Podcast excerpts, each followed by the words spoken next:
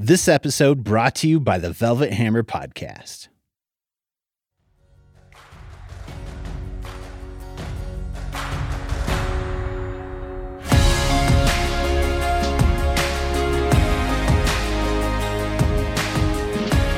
This is Young Lawyer Rising from the American Bar Association Young Lawyers Division and Legal Talk Network. I'm Sonia Russo. Most lawyers remember what their first two years of practicing law were like. I know I do, and there were definitely some lessons and wisdom that I wish I'd known then, but that I've learned now through hard work and experience. This episode, I'm talking to a fantastic panel of young lawyers who've been practicing for several years.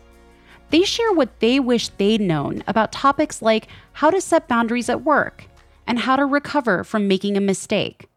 Whether you're in your first two years of practice or beyond, the advice our guests shared with me is insightful. I hope you enjoy listening to our conversation as much as I enjoyed being part of it.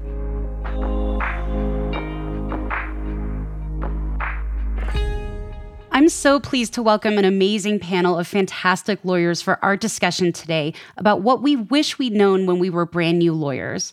Why don't each of you introduce yourselves by telling us your name, how long you've been practicing law, and what you've done throughout your career? Let's start with Danny and then Silvia and Jess. Thank you, Sonia. Thank you for having us. I'm so excited about this conversation. As you know, I'm Danny Borel. I am a partner at Breazeale Sachse and Wilson, which is a private firm in Baton Rouge, Louisiana. So I focus on commercial litigation and healthcare litigation. I've been at Breazeale since I graduated law school seven years ago, which makes me feel super old. So I've had a pretty straightforward path between law school and then partnership at a private firm. So I'm hoping that'll kind of lend a valuable perspective today as, as we talk through some of these issues of being a lawyer. Yeah, absolutely. I think it certainly will. Silvia? Thanks, Sonia. Happy to be here. Uh, my name is Silvia, everybody. I am calling in from Livonia, Michigan, which is around the Metro Detroit area. I graduated and got my license in 2014. So it's almost been 10 years, not quite yet. So I'm around that like seven year mark right now, I believe. And I had a little bit of an adventurous path after law school. So I've had a few different jobs. Uh, right now, I'm in litigation, though I'm doing medical malpractice and business disputes. Okay, that sounds fascinating. I know MedMal can get real, real fast. Uh, so mm-hmm. that, that sounds super interesting, especially your winding path, which we'll talk about. I have also had one of those. Uh, Jess? Hi. So I have been practicing since 2014, coming straight on to my seventh year. And right now I'm doing local government. I guess it can be litigation, but it's primarily consulting and advising the different departments that serve our local governments. And it's been a pretty winding path for me as well. I've done many other fields. I've been a staff attorney at a in a circuit court. I've done divorce law. I've done traffic cases. I've done insurance defense. But I think local government is where I want to stick it out for the long term. Yeah, that I think that makes sense, and and I am also a government attorney, so you know I, I I definitely understand that and support that. Silvia, you know, you mentioned that you've done a couple of different things. Do you want to talk a little bit about what you've done before you reached your current firm? Sure. I mean, so since I graduated in 2014, and I know a couple others on this call can, you know, probably relate. The economy was getting better, but wasn't all that great still. And although I did well in law school, it was kind of hard to find that first job. So I did basically a bridge to practice program a few months after getting my license and I worked with startups and entrepreneurs and it was amazing. I really loved it. I learned about 3D printing, technology, drones, and that sparked my I guess entrepreneurial character and then from there I you know just had some odd and even contract jobs if you will. I even did some small business consulting for a little while and then I spent 3 plus years doing heavy litigation doing no fault work here in Michigan. And that was my last big role before I landed at my current job. Okay. And when you say no fault, what does that mean? Is that a family law term for divorce stuff or am I way off base? So, um, and my apologies. It is something that I believe only Michigan and maybe one or two other states have. It's it's auto litigation. so auto insurance work. okay, so I, I, was way off, way off base. Okay, well, I, I'm really glad. I mean, maybe if I didn't know, other people won't know. So thank you. no, thank you for asking know, to clarify. I didn't know. Okay, thank you. I feel I feel better now. Um, so thinking back to your first year of practice, what is the first thing that comes to mind when you think of what you wish someone had told you back then? You know, as an example for me, I spent my first year of practice at what was then the largest law firm in New Mexico. I was a litigation associate. And I wish that someone had told me that it's okay to be stressed out about billable hours, right? But that I should try really hard not to let it get to me because there were definitely people at my firm that were not meeting their minimum, right? So like as stressed out mm-hmm. as I was, like that didn't that didn't make sense because there were other people actually working less than me. Um, so so so so if you can think of something from your first year of practice that you wish you'd known, uh, let's start with uh, Silvia and then Jess and then Danny. Sure. Uh, so I mean, first year of practice, and I might even have to expand a little bit beyond that because my route. But one of the things that stands out to me that I wish I'd known beforehand is that you don't have to wait for things to be handed to you. You know, if there's a case you want to work on, if there's an assignment or even area of practice within your law firm that you'd like to, you know, dive into, you should go and get it. You know, you should ask for it, be diligent, and speak up for yourself because otherwise nobody's going to know that you want it, right? Unless you say something about that. Now, even though you might think, hey, if I were in their position, I'd know. I'd be paying attention, right? That's not necessarily the case. Other folks are busy and they have things that they need to focus on too. And now, depending on their reaction after you go for what you want, that may give you more information on whether this is a long term fit for you or not, right? They may basically put up a boundary and not let you get what it is that you want, or they may work with you to help you figure it out. And I wish somebody in law school had taught me about assertiveness. You know, I don't think that's something that we focus on too much, at least not when I was in school. Yeah, I think that's right. And I think that's definitely, um, I didn't really start to figure that out and kind of come into my own on that until you know, just the last two or three years. So I think that's a right. really important point. Jess? So, one thing I remember distinctly from my first year of practice was just how fast a partner just throws you into the courtroom. I guess it's not the traditional big law path. I did a fellowship after graduation, which um, which let me work for a city attorney's office. It's sort of like an internship, but the law school would fund you and give you a stipend for it. So the city didn't pay you; it was a law school that paid you. And about three months in, I got my first full time attorney job and they just said, you know, here are your cases, go. And I don't think anything in law school really, even their legal skills practice from my law school, did anything to really prepare me for that.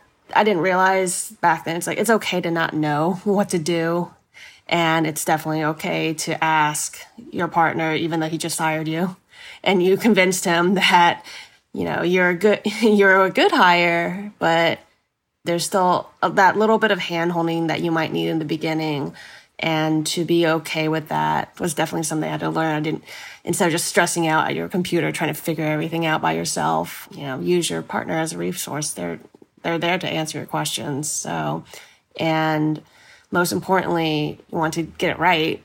The client's paying you for it. So I think that's the most important thing is that they don't really tell you in law school about, you know, you're working for a client. This may not be the end of the world for them, but it's still pretty important and they're paying you money for it. So you want to get it right.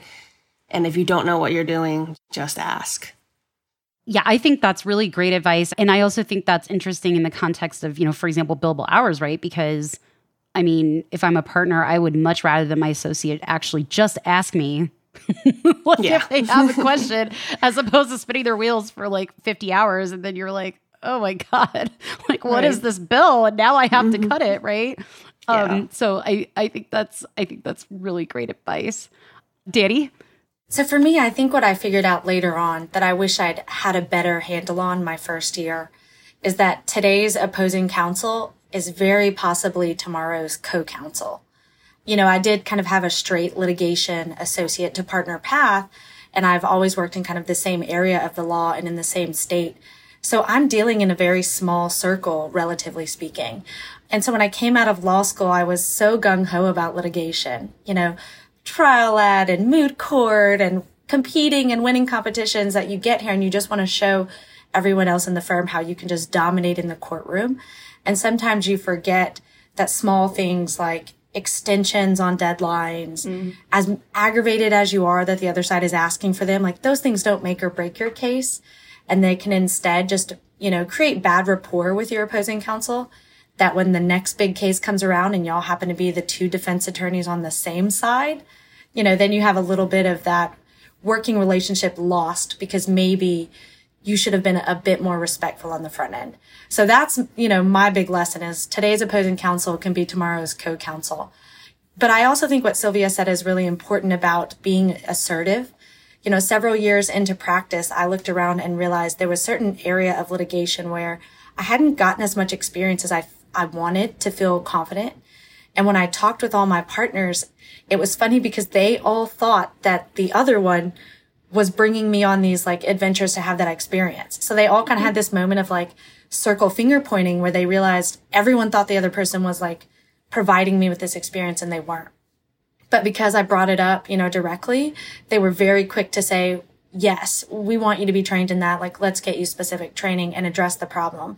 But had I not been assertive and had I had that kind of backseat approach of, well, clearly they know, you know, mm-hmm. that I mm-hmm. haven't been, you know, to many depositions, I, I think I would still be in the same boat today had I not been a little bit assertive about that point. I think that's a really great point. And I know that for sure that when it comes to things like skills development and things like that, you know, would would each of you agree with me that at the end of the day, you have to be the one to both evaluate that for yourself and then also to step up and, and assert yourself and say, hey, you know, this is a specific skill that I haven't gotten yet and I want experience in it. Let's go do that. Of course. Yeah. I would agree. That was my experience.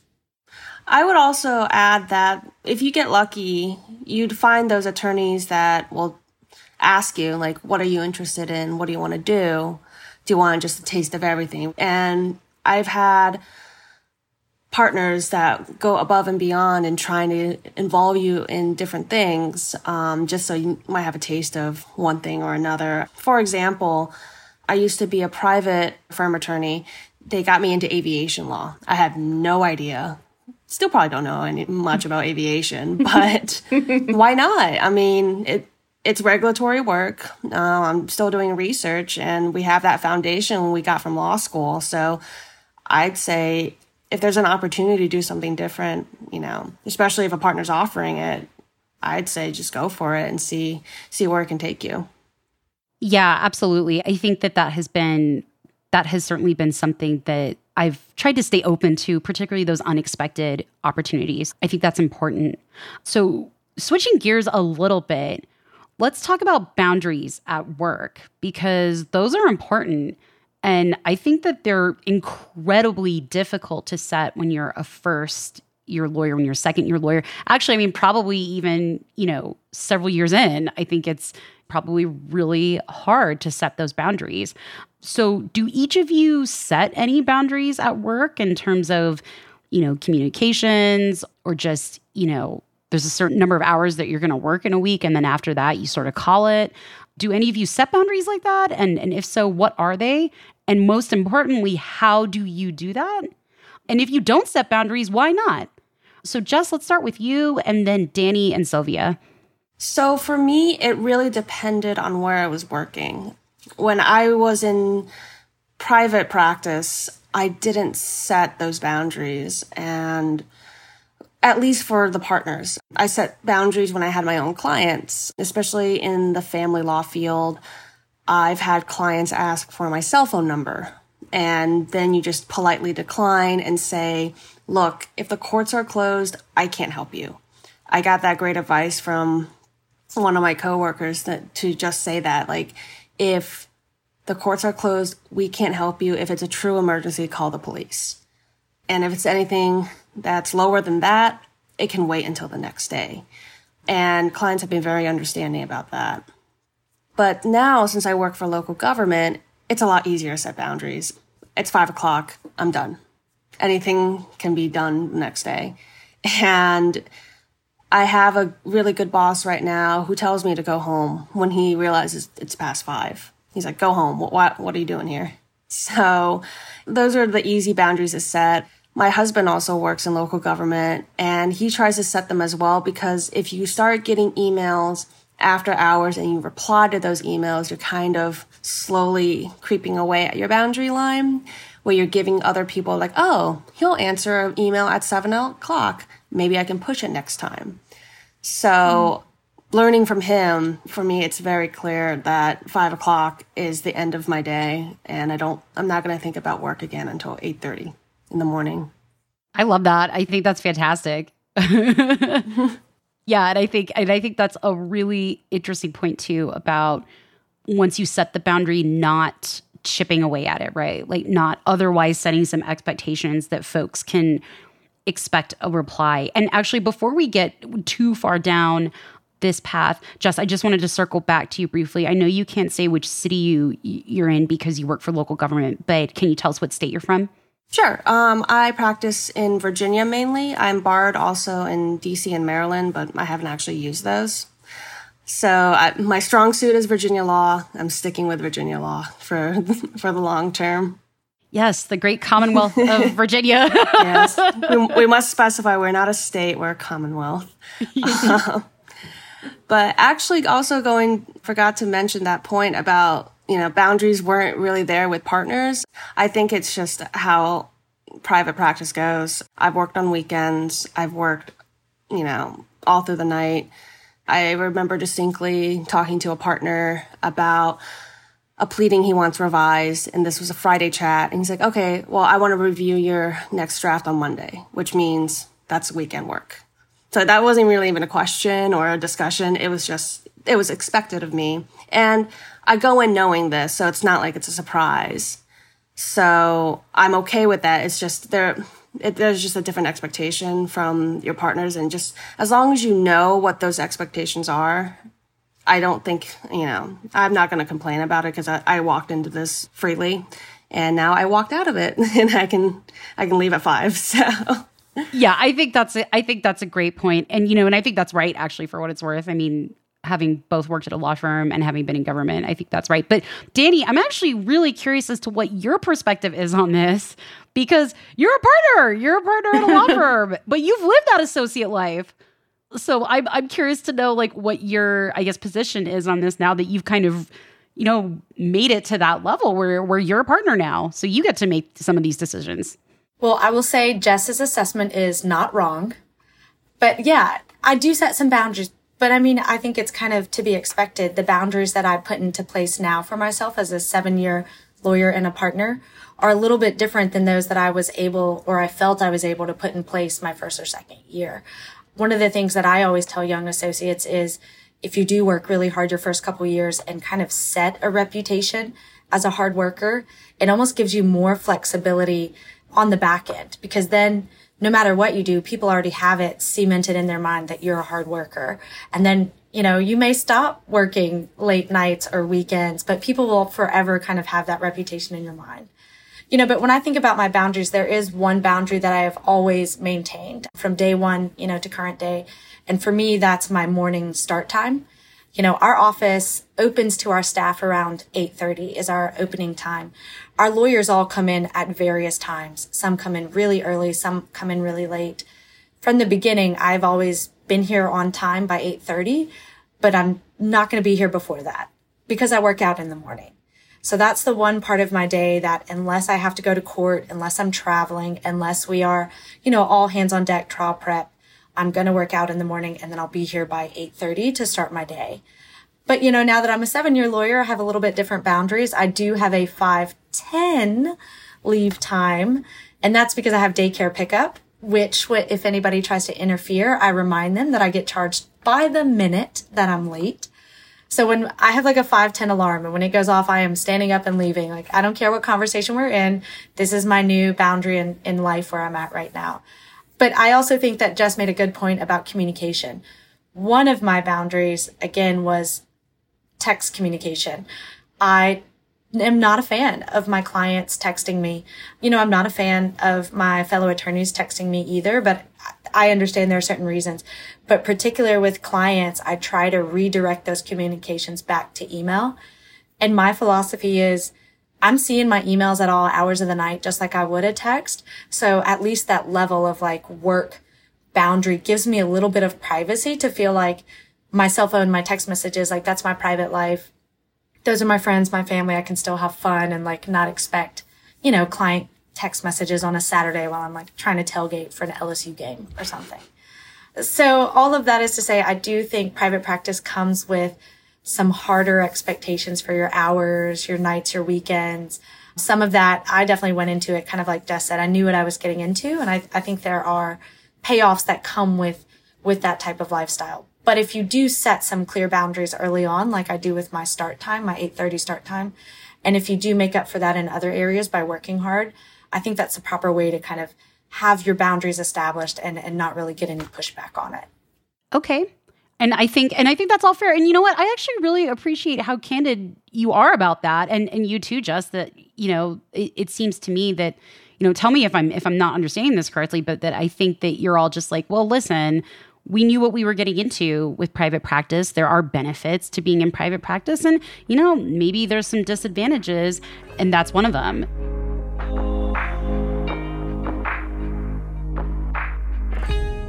I hope you're enjoying our conversation so far. We're going to take a quick break to hear from our sponsor. We'll be right back.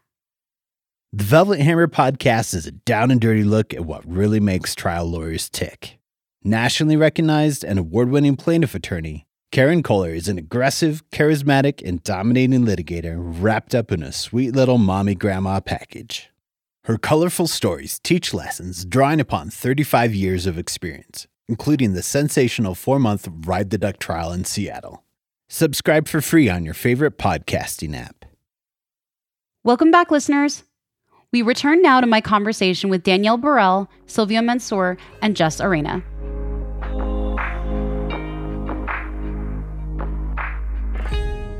So, Sylvia, what do you think about this conversation about boundaries? You know, do you set them at work? If you do, what kinds of boundaries do you set and how do you set them? Uh, of course, Sonia. I, I think boundaries are especially important, and I agree with Jess and Danny on them. I set my own boundaries, and mine, I think, are just pretty well communicated, and mine are a little bit value based too. So my boundaries focus more upon, you know, my ethical, moral, and health based interests and things that are important to me. You know, I don't want those things compromised in my life. And if you're open and you know regularly interact with others, I think they understand what your boundaries are, but the trick is to act and do something when they aren't respecting your boundaries. You know, otherwise you're going to find yourself in an uncomfortable position and in a situation, you know, at work where perhaps you're gritting your teeth and you're stressing out over things that you shouldn't be because that kind of stuff can take a mental and physical toll on you when you're not saying something to have people respect your boundaries. And acting upon that, that could be speaking up and professionally confronting somebody, maybe going to HR, or simply just up and reevaluating your current job and whether you need to find a new one, whatever is right for you. So I have a couple of follow up questions actually about that. Sure. Um, so I think the first is you mentioned how some of your boundaries are are value based, right? Can you talk a little bit about which values you're talking about in terms of that boundary setting?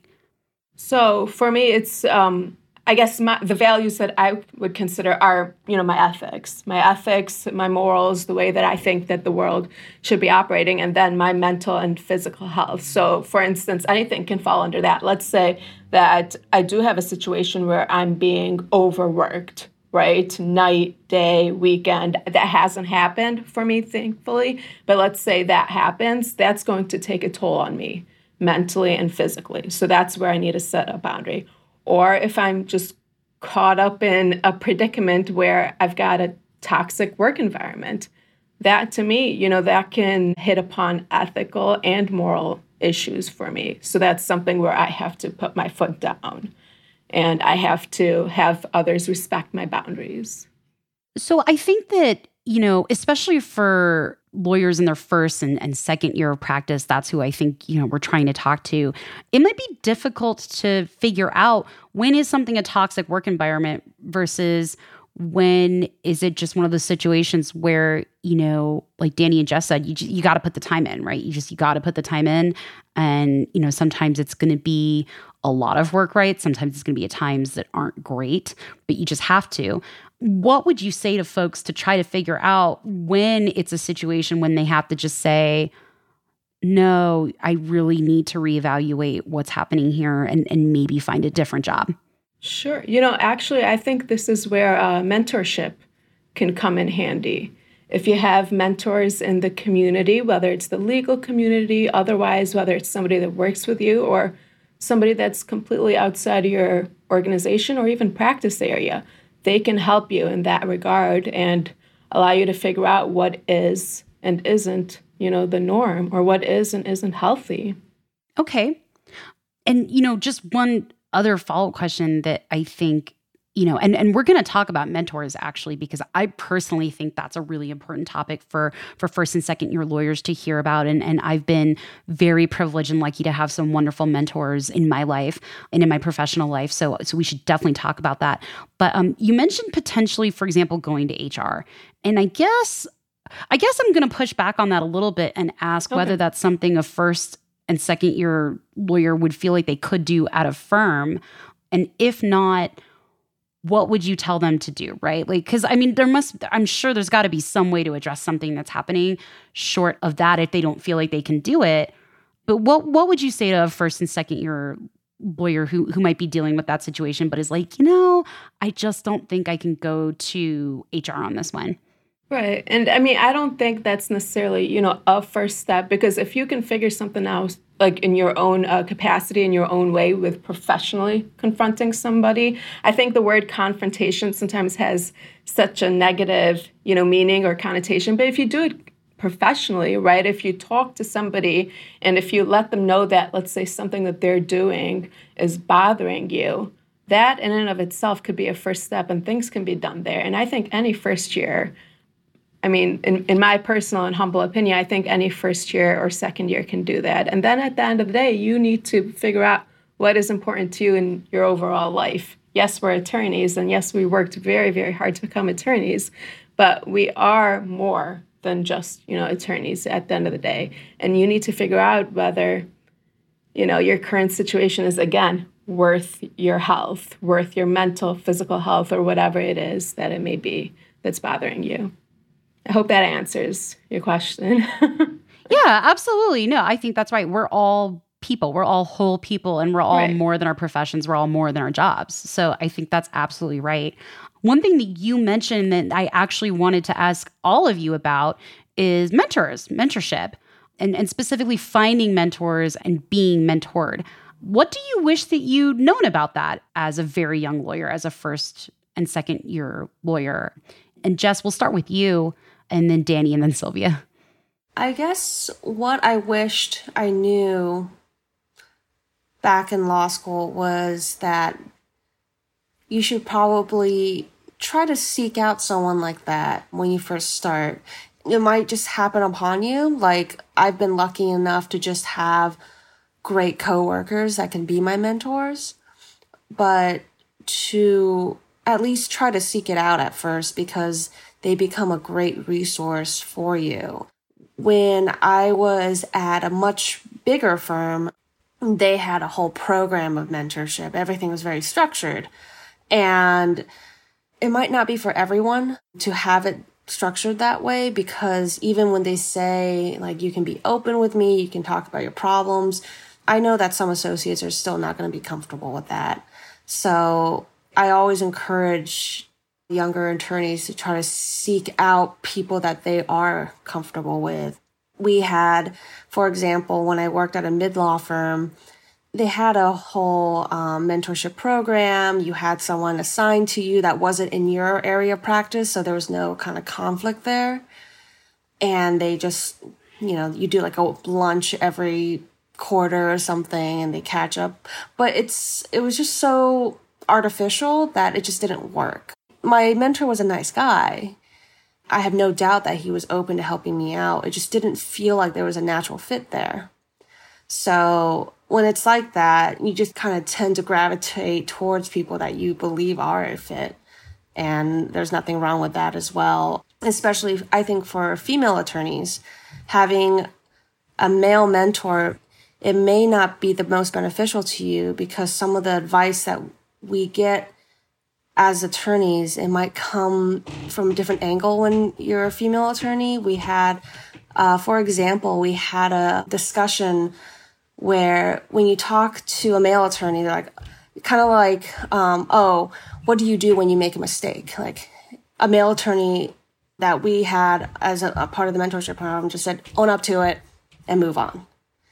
And all of our female associates were like, that's not how our brains work. Like we kind of, we kind of hold it in and we worry about it and worry about it still. And the female partner who talks about it, like there's a more understanding of that that for us and our personality type it was just it's just harder for us to just quote unquote own up to it and move on sometimes it's a little hard for us to move on from, one of our mistakes and to work out that process with someone that you feel more comfortable with it's a lot better than the structured attorney approach that i mean it's great that firms offer it but I would encourage people to probably seek out a mentor on their own as well, just as like an addition to, because it, it can't hurt, you know, it's also networking and it can't hurt to just know more people and get their input when it comes to some of the hard things, like when you do make a mistake. And you know, actually, that is the last thing we're going to talk about is mistakes, because mm. we've all made them. but Diddy, what do you think about mentors, mentorship, what do you look for? Or what did you look for in trying to find a mentor if you have one? You know, I think I have several mentors in kind of different areas of just firm life and being a lawyer and, you know, even a first time mom. I feel like that brought me to a new mentor. But what I wish I would have known as a law student is how important that mentor is, not just in you being a better lawyer, but to your success in wherever it is you're working, especially with females and minorities. You know, there's so much research that says when you don't have a good mentor, that person to go to bat for you, that that lack of having someone be your champion is one of the reasons why women and minorities, you know, move forward at a slower pace than men do because men naturally form those mentor relationships a bit easier in the workplace. They naturally have someone who will be that person to stand up for them and go to bat. So getting a mentor is a lot more than just trying to figure out how to win a case. I mean, it is part of trying to be successful in where you're at. So I, I really wish I'd known that more earlier on, though I've been really blessed, I think, with all of those around me. And to kind of talk a little bit about what Jess mentioned, I think you want to find at least one of your mentors who is outside of your chain of command. You want at least one of your mentors who you feel comfortable really talking about something that you may be dealing with in one of your cases without that fear that, you know, they may come in and, and tell someone the wrong thing or that whatever it is, if they're outside of that chain of command, you feel a little bit easier about speaking to them about those problems and getting advice, you know, from a different perspective. Yeah, absolutely. Absolutely. Silvia? Sure. Um, well, I mean, I touched upon mentorship a little bit earlier. So, you know, I, I will defer to those comments from the previous discussion, but I'll also say, you know, they are important. Some of them, they happen naturally, and, you know, you want to hone those relationships, right? Because one thing that I guess I thought in the beginning was that a mentor is kind of like a Mr. Miyagi situation, you know, like somebody that taught you everything. But you know, that's that's not necessarily the case if we're being realistic about it, because they have their own practices. They're usually busy. If they're a great mentor, you know, they've got a lot going on, and in addition to their personal lives. So I can use mine as a sounding board, you know, when I can. But you also have to remember to maintain and hone in that relationship and that communication is a two way street, right? Check in with them every now and then. I like to, uh, you know, keep on top of their careers. If they win an award, if they write an article, I'll even reach out to them and be like, "Hey, congratulations!" or "Hey, I saw this." Because, like I said, even though the advice may be a one-way street, more often than not, the communication is a two-way street. So that's something that I wish I kind of thought about beforehand. Yeah, I think that's great advice actually from all of you. And I know that I've been just so lucky to have some great mentors. I think somewhat unusually, maybe even given what Jess mentioned, all of my mentors are are men, but but they're lovely and they're amazing, and I'm I'm just you know and and they're actually all you know the judges I clerked for, and then there's you know um, another lawyer who kind of took me under his wing. So so I've been lucky to have them, and and so that's why I I try to bring that up, especially you know when talking to younger lawyers. So the last topic that I want to bring up with all of you is mistakes you know, we've all made them professionally. And I know that that was something that was really stressful to me in my first year of practice for sure at a firm. And then my second year of practice was actually my first year as a criminal prosecutor, right? So I was just, I was super worried about making mistakes all the time. So, what do you wish that you had known about how to handle mistakes? So, Silvia, let's start with you and then Jess and then Danny. So, Sonia here, what's funny is that when Jess was talking earlier about mentors and, you know, finding the right one, a phrase that she used was own up to it, you know, and that's actually something that I find, you know, relevant here since she was also talking about mistakes. And I've always tried to be and own up to a kind of person because, you know, it's, it's better than shifting, it's better than, you know, even, you know, lying or anything like that, which the judges appreciate, partners appreciate, and everybody appreciates. And you want to focus on trying to offer a solution. But as also Jess alluded to, you know, sometimes it's it's hard mentally, right, and stress wise because you keep thinking about it. Oh my gosh, I made the mistake. Oh my gosh, you know, what's the judge going to say? What's going to happen? And you keep going on and on, or at least, you know, some of us do. And one thing that I wish I could have done earlier or that I knew about earlier is how to, you know, handle that to the best that we can at least because it is not healthy. You know, it's only hurting yourself if you overanalyze and the other person is probably not even worrying about that mistake as much as you are, right? Uh, so just focus on the solution and try to be solution based. And the one thing that I've also found to kind of help recharge me and take my mind off of things to the extent that I can is physical exercise. You know, take a walk. Like when they say, hey, take a walk, that actually does work. At least, you know, for me, it's worked. take a hike, go go on a bike ride, whatever. It kind of just helps recharge you a little bit. Okay. Yeah. That I think that's I think that's all great advice. Uh, uh, Jess, what about you with mistakes? Uh, one thing I probably would have told my younger law school self would be that it's okay to mess up once in a while. And even if you, I just know myself as being hung up on it for a little while, even though, mm-hmm. you know, it might have been resolved, that no one really actually cared about it except for me. It's still, mm-hmm. I'm still hung up on it because that's just how I am. And that's okay too, to an extent. Just, you know, just know that you have people to fall back on. You have your partner who caught the mistake. You learn your lessons from that mistake and you make sure that next time it doesn't happen. Um, they, I've been lucky enough to not make mistakes that end something for a client, you know, or get legal advice that was so bad that you know it caused some sort of liability for it, it, I've been lucky enough that that's never happened, but you know maybe I cited to a case that was overturned. I cited to a statute that was that was stricken and, and updated or something like that. Or maybe I put the wrong date on a deadline, thankfully earlier than the actual deadline. But those things, I mean, they're going to happen. And all you can do is just say, okay, like this happened. Why did it happen? Why did I miss this overruled case? I relied too much on Lexis. They didn't update it fast enough. So next time I'm going to have to do my separate research for it. Or I got the deadline wrong. Why did I get the deadline wrong? And just kind of figure it out from there because, you know, it's going to happen and I know that those things, they might seem a big deal at the moment, but honestly, all of the partners I've worked with where they do catch my mistakes, they stop thinking about it after you correct it, really. And I don't see it on performance reviews, real like that. Oh, you cited to a wrong case in that one pleading you made. It's it just doesn't happen, but it's a good chance for you to look back at your what you did and come up with a solution. And of course, you you have your mentors there, you have your the partner there as well to help you if you ask for it to help you so you don't make that mistake again. So Danny, what what about you with mistakes? And and again, I'm like I'm particularly interested in this because you're a partner at a firm now. An early no is better than a yes and a late product. You know, most of what we see consistently as associate mistakes are blowing internal deadlines. You know, a partner will give an assignment and have a deadline and the associate says, yes, I got it. I will do it and I'll get it to you by that deadline. And then they don't. So that seems to be a common theme in what we see.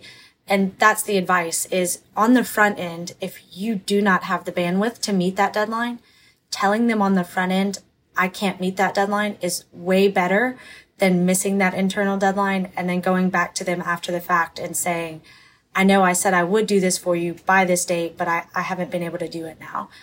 Deadline expectation is key in that sense, you know, and I, I understand completely. Like you feel like you can't say no to projects or assignments. I feel like when you're a young associate, but you still need to at least be clear about your timeframes and your caseload and whether you can make an internal deadline.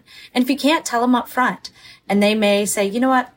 I had said Friday, but really I'm not going to look at it till Monday or Tuesday. Or they may right off the bat say that was you know, not a deadline that I actually need.